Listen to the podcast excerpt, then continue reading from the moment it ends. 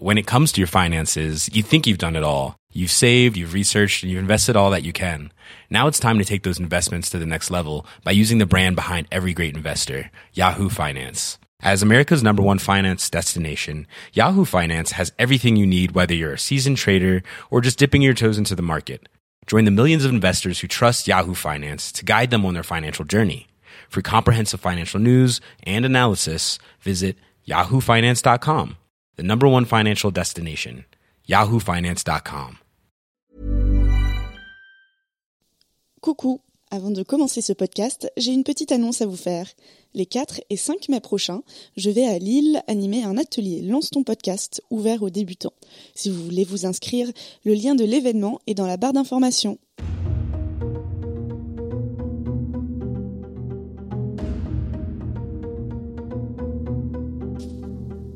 Je me dis ouvertement féministe depuis 8 ans. Je pense plutôt bien connaître le sujet, être capable de débattre quand il le faut, mais je me souviens que j'ai parfois eu peur de m'exprimer sur les questions de sexisme. Et quand je dis que j'ai eu peur, ça n'a jamais vraiment été du jugement de personnes qui se disent éloignées de cette cause. Moi, j'ai toujours eu peur que ce soit des militantes féministes qui m'accusent d'être une mauvaise féministe. J'ai souvent eu l'impression que la bienveillance, cette qualité tant louée par le milieu militant, est loin d'être règle d'or dans les faits. La perfection devient une nécessité, exigée si vous ne voulez pas recevoir l'étiquette de problématique. Et comme cette question de bon ou mauvais féminisme me perturbe pas mal, j'ai décidé d'aller à la rencontre de trois militantes au parcours bien différent. 3, 2, 1. C'est quoi une mauvaise féministe? Euh, Je pense qu'il n'y a pas de mauvaise féministe euh, vraiment. On est, euh, on est la féministe qu'on est. J'aime pas donner des bons points et des mauvais points, mais En fait, mauvaise féministe, euh, ça m'évoque euh, l'expression qu'on dit à toutes les féministes. Pour moi, il n'y a pas de mauvaise féministe, il n'y a que euh, parfois des féministes ridicules. Je pense notamment euh, au mouvement des Antigones, qui sont des féministes d'extrême droite.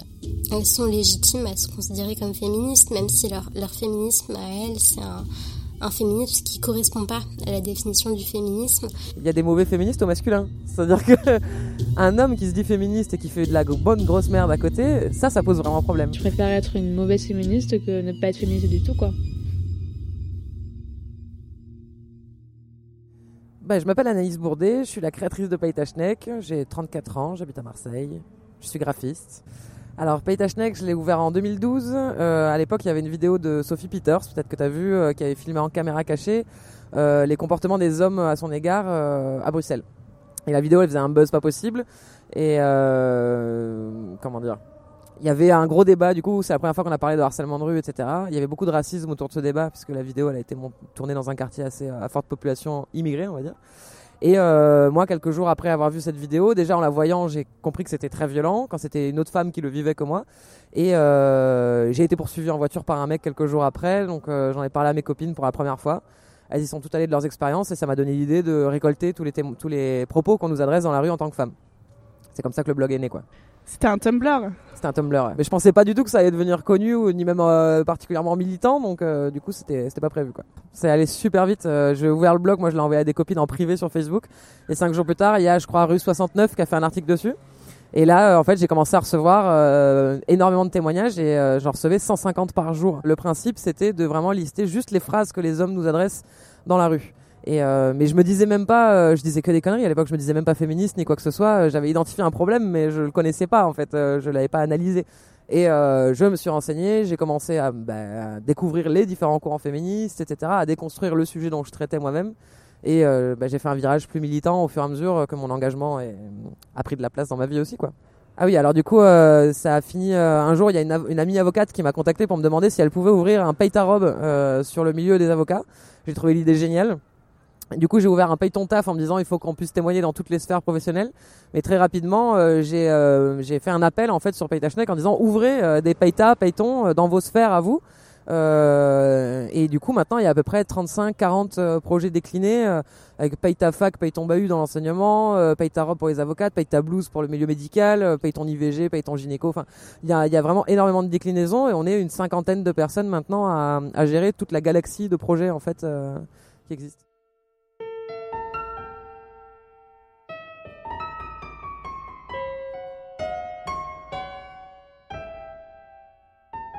Euh, bah, donc j'étais invité à un débat euh, sur les violences faites aux femmes à la mairie de Saint-Denis. Euh, il y avait Françoise Vergès, Daniel Obono, des syndicalistes du Parc Hayat et le collectif Les Dionysiennes.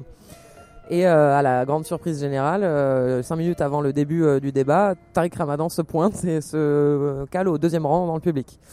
Donc ça a fait un mouvement de panique un peu parmi nous parce qu'on savait pas ce qu'il fallait faire.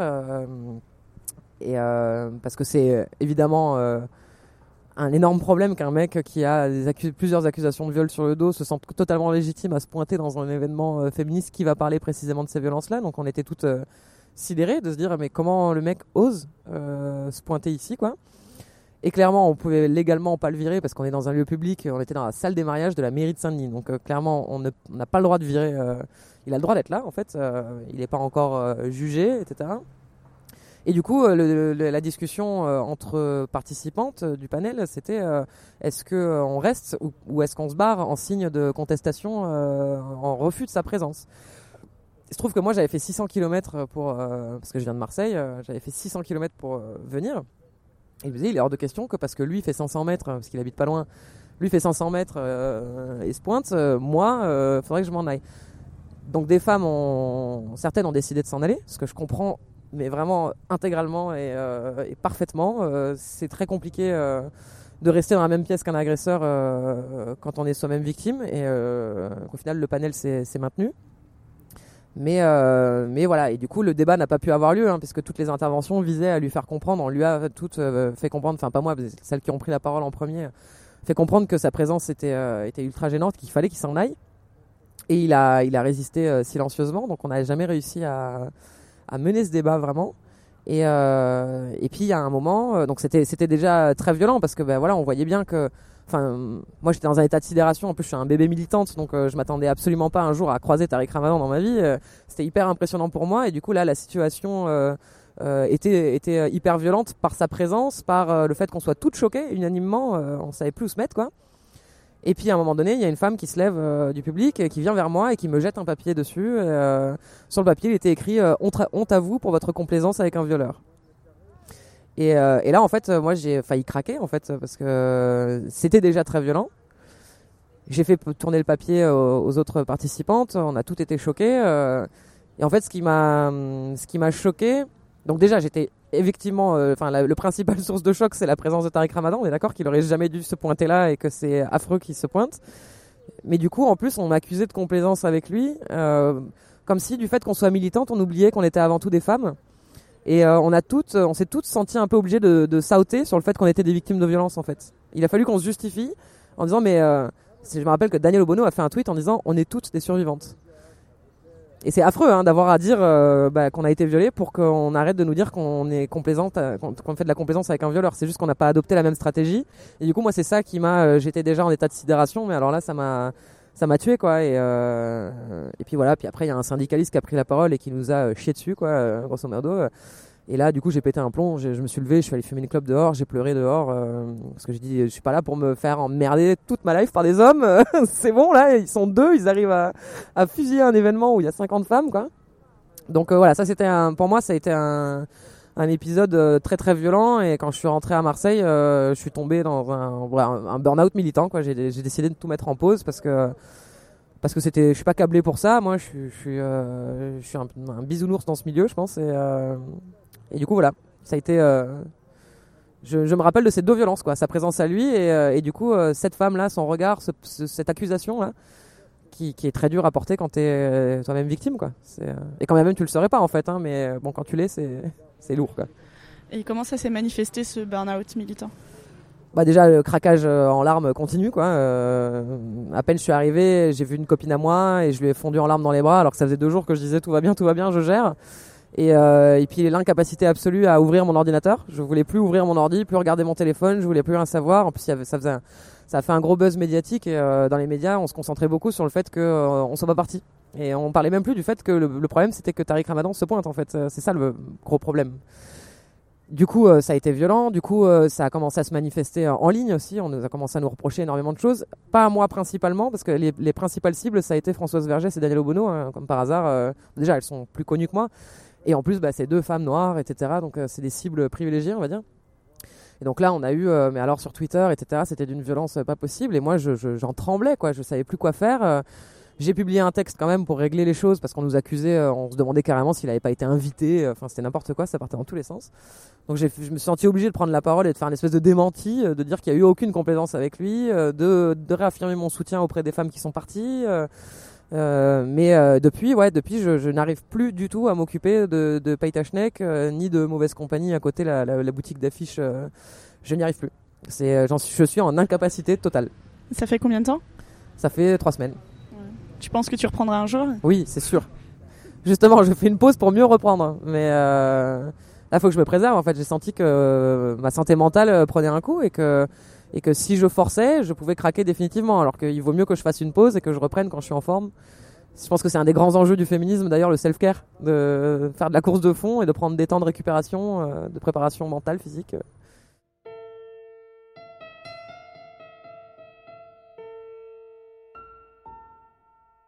Je m'appelle Irénée, je suis la plus belle, j'ai des belles fesses.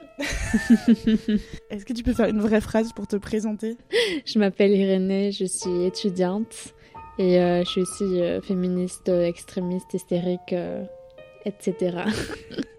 Donc il y a quelques semaines, pour le 8 mars, il y a une amie photographe qui m'a contactée, qui m'a dit on prépare un petit truc pour le 8 mars, est-ce que ça dit de participer? On s'est mis d'accord pour une heure pour aller à la République vers 14h.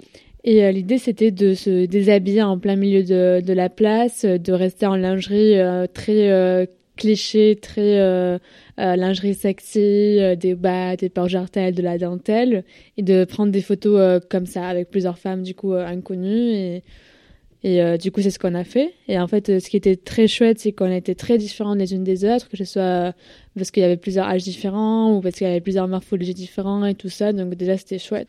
Donc euh, y a, ça a attiré pas mal l'attention évidemment des nanas qui se déshabillent dans une place, euh, voilà. Donc on a pu répondre à des questions et tout, expliquer pourquoi on le faisait, c'est-à-dire euh, parce que euh, nous on est féministes, mais féministes ça veut pas dire qu'on n'aime pas la dentelle, etc. Et il y en a plusieurs d'entre nous qui ont fait pas mal de shooting nus, etc. Et que bah, ça fait pas de nous des, des mauvaises féministes et que euh, ce qu'on veut, c'est nous réapproprier notre corps, c'est-à-dire euh, nous déshabiller pour nous, prendre des photos de nous entre nous, mais euh, pas que notre corps soit instrumentalisé et être déshabillé pour vendre des pots de yaourt, quoi. Et du coup, c'est ça l'idée.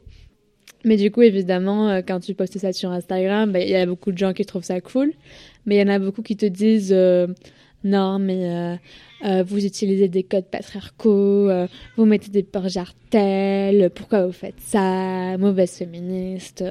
c'est juste un peu fatigant de voir des, des nanas qui, bah, qui te critiquent pour tout, quoi. Qui te critiquent quand tu te déshabilles, mais que c'est les mêmes qui te critiquent euh, les femmes voilées, donc enfin c'est toujours les mêmes. Et toi, tu leur répondais à ces commentaires? Bah oui, je réponds que, bah, que on fait ce qu'on veut en fait, que en fait, euh, lutter contre l'hypersexualisation, c'est pas nier qu'on est des êtres sexuels, en fait. Enfin, moi, je lutte contre le fait qu'on est systématiquement hypersexualisé, quoi qu'en fasse. Quand tu manges une banane, t'es sexualisé, en fait. Euh, que dans toutes les pubs, t'as à moitié à poil, mais juste pour vendre un produit. Mais, euh, mais après, dès que toi, tu te mets à poil, on t'insulte, on te met ou on te met des amendes, etc. Mais en fait, pour moi, dénoncer l'hypersexualisation des femmes, ça veut pas dire euh, qu'il faut arrêter d'être sexuel, quoi. Enfin, ben non. Il y a en février, j'ai euh, passé une journée euh, sans protection périodique euh, dans Paris, du coup avec euh, le sang entaché, etc. Et ça a fait pas mal de bruit parce que du coup, ben, ça attire l'attention forcément des médias. Et bah du coup pareil, il y a toujours des gens qui te disent non, c'est pas du féminisme parce que euh, trop vulgaire, euh, trop sale, euh, ou on te dit ah les féministes d'aujourd'hui, enfin comme si il y a, dans les années 60 on faisait pas ce genre de trucs. ouais. moi je me souviens que je t'avais vu et t'avais pas l'air très bien quand, quand ça s'est passé. Ouais, je sais pas si tu bah en parles. bah non, si ça va. Enfin Juste, euh, j'étais un peu fatiguée parce que d'un coup, tu te retrouves à devoir répondre à 15 000 messages d'un coup et que c'est juste euh, envahissant, quoi. Mais non, ça va. Hmm. C'est juste fatigant de répondre à tout le monde. Ouais, c'est fatigant. Surtout qu'au début, tu te forces à répondre à tout et au bout d'un moment, tu te dis, bah non, désolé, euh, j'ai une vie.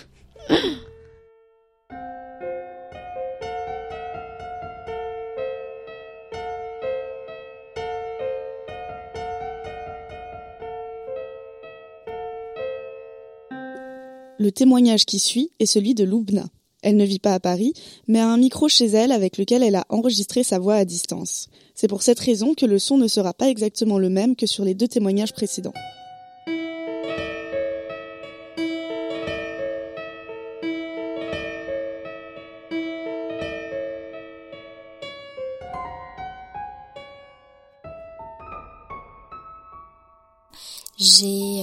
Trentaine, je suis ex-travailleuse du sexe et euh, je fais des podcasts en vivant des, en attendant les minima sociaux.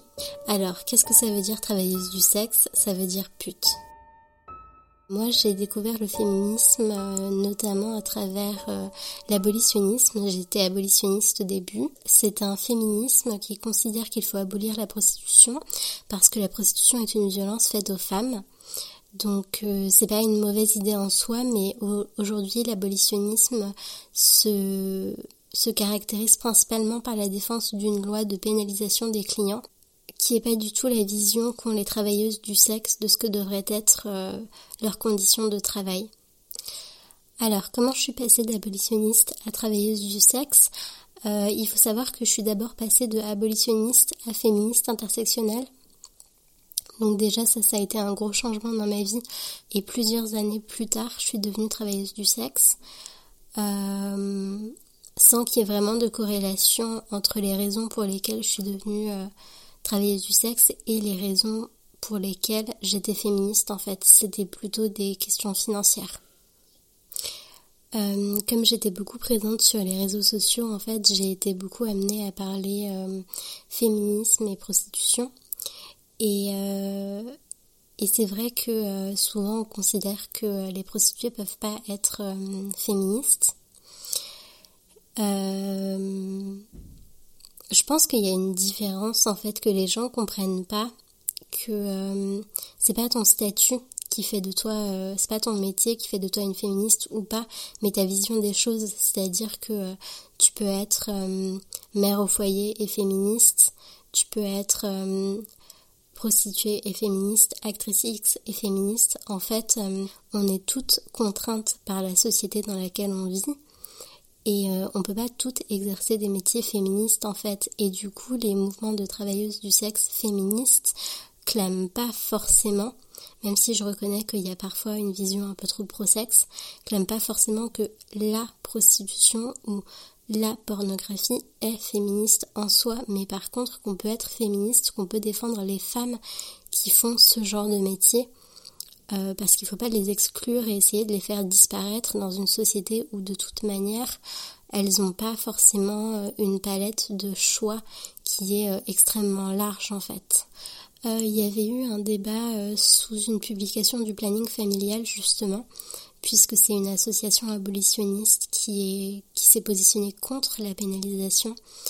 Et euh, on était plusieurs à expliquer euh, qu'on était euh, travailleuse du sexe pas forcément par par libertinage en fait mais que les conditions de travail étaient difficiles, qu'on était dans une société où il y avait beaucoup de chômage, que beaucoup d'entre nous étaient malades, etc., etc. Enfin, euh, malades psy euh, ou des petits handicaps, et que du coup travailler c'était trop compliqué pour nous. Et euh, je me souviens qu'il y avait eu des abolitionnistes qui disaient qu'on faisait du ouin ouin, des chouineries en fait.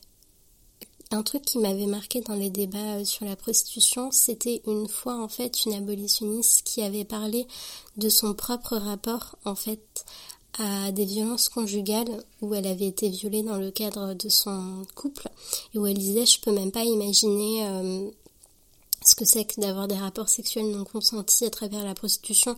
Donc je suis pro pénalisation et euh, je m'étais dit mais euh, non seulement on doit faire de la pédagogie, mais en plus on doit, on doit s'occuper émotionnellement des problèmes des autres, c'est-à-dire que c'est complètement hors sujet et euh, je me souviens que j'avais complètement face-palmé à ce moment-là, alors que normalement une réaction féministe appropriée aurait été de la compassion.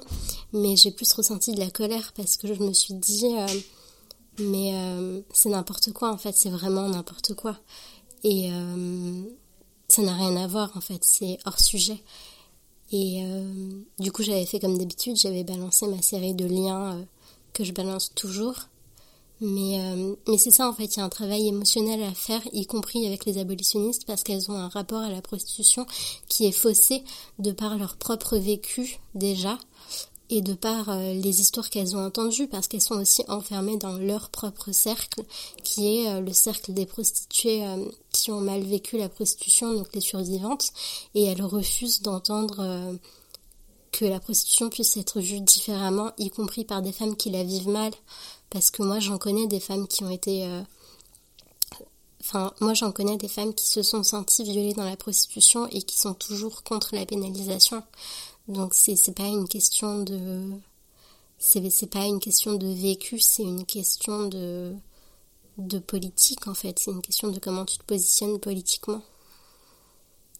Alors en fait, moi à travers les années, euh, je vivais très très mal mes débats avec les abolitionnistes et euh, j'ai fini par faire un truc, c'est euh, bloquer la personne notamment dans les groupes euh, féministes plutôt intersectionnels, je bloque la personne qui tient des propos trop violents et ensuite je réponds à son message pour les alliés, les autres en fait, ceux qui sont silencieux, qui lisent juste pour donner des pistes de réflexion.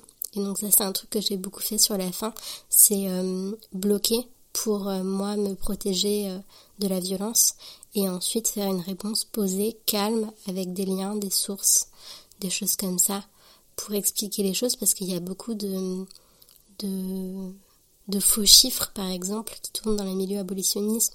On va dire que, par exemple, 98% des prostituées sont victimes de la traite, ce qui est un chiffre faux. C'est pas 98, c'est pas 80 non plus. Euh, les chiffres officiels euh, des prostituées euh, victimes de la traite tournent autour de 20%. On est dans une société violente envers les travailleurs. Euh, moi, je me sens pas capable de travailler là, maintenant tout de suite. J'ai euh, tel ou tel traitement euh, parce que je suis, psychotique en fait. J'ai des traitements médicamenteux qui sont un peu lourds. je suis pas capable de travailler forcément. Les minima sociaux sont pas forcément suffisants. Ça, c'est ce que je disais à l'époque parce qu'aujourd'hui, je suis plus travailleuse du sexe. Euh, les minima sociaux sont pas forcément suffisants. L'AAH. L'AAH, c'est l'allocation adulte handicapé. Qui devrait être donnée euh, à toute personne qui a un handicap ne l'est pas forcément. Il y a beaucoup de gens qui sont refoulés. En fait, la prostitution, c'est une béquille pour euh, énormément de personnes et c'est pas une question de d'un côté celles qui sont libres et qui ont choisi sans contrainte et de l'autre celles qui sont exploitées et forcées. Cette vision des choses complètement binaire, elle est fausse et il faut arrêter avec euh, ce truc de euh, les femmes qui ont choisi librement d'un côté et celles qui sont exploitées de l'autre. Euh, c'est beaucoup plus complexe que ça et c'est pas parce qu'on n'a pas beaucoup de choix qu'on est est stupide ou qu'on doit parler à notre place ou qu'on est pro pénalisation du client.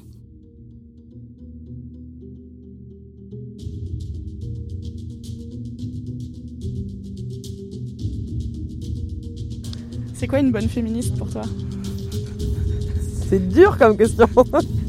c'est juste une femme euh, qui, qui peut-être pas qui sait ce qu'elle veut, mais qui cherche à savoir ce qu'elle veut et qui cherche à, à défendre ses valeurs, quoi.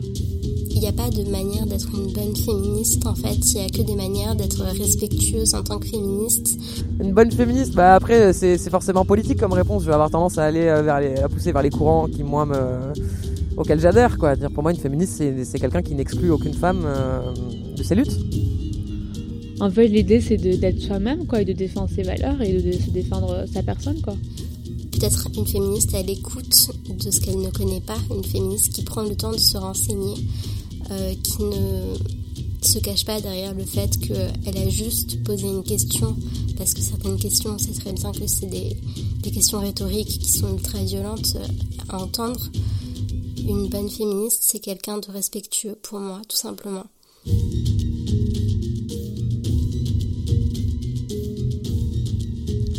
Merci à Anaïs, Irénée et Loubna pour leur témoignage. Vous trouverez dans la barre d'information des liens pour découvrir leur travail, ainsi que des articles ressources pour creuser le point de vue de Loubna sur le travail du sexe. Ce podcast est voué à avoir des suites, des voix d'autres féministes qui viendront raconter à leur tour leurs expériences et peurs. Donc si vous souhaitez participer à un prochain épisode, envoyez-moi un mail à l'adresse perry.anouk.gmail.com. De mon côté, je vous dis à très vite pour un nouvel épisode du Tour de France du cul qui se passera cette fois-ci à Lyon. Et si vous voulez m'aider à grandir, comme d'habitude, partagez ce podcast autour de vous, commentez et mettez des 5 étoiles sur iTunes. Ici Anouk Perry et je vous embrasse. PS, les 4 et 5 mai prochains, je vais à Lille animer un atelier Lance ton podcast ouvert aux débutants. Si vous voulez vous inscrire, le lien de l'événement est dans la barre d'information. Hi, I'm Daniel, founder of Pretty Litter. Cats and cat owners deserve better than any old-fashioned litter. That's why I teamed up with scientists and veterinarians to create Pretty Litter. Its innovative crystal formula has superior odor control and weighs up to 80% less than clay litter. Pretty Litter even monitors health by changing colors to help detect early signs of potential illness. It's the world's smartest kitty litter. Go to prettylitter.com and use code ACAST for 20% off your first order and a free cat toy. Terms and conditions apply. See site for details.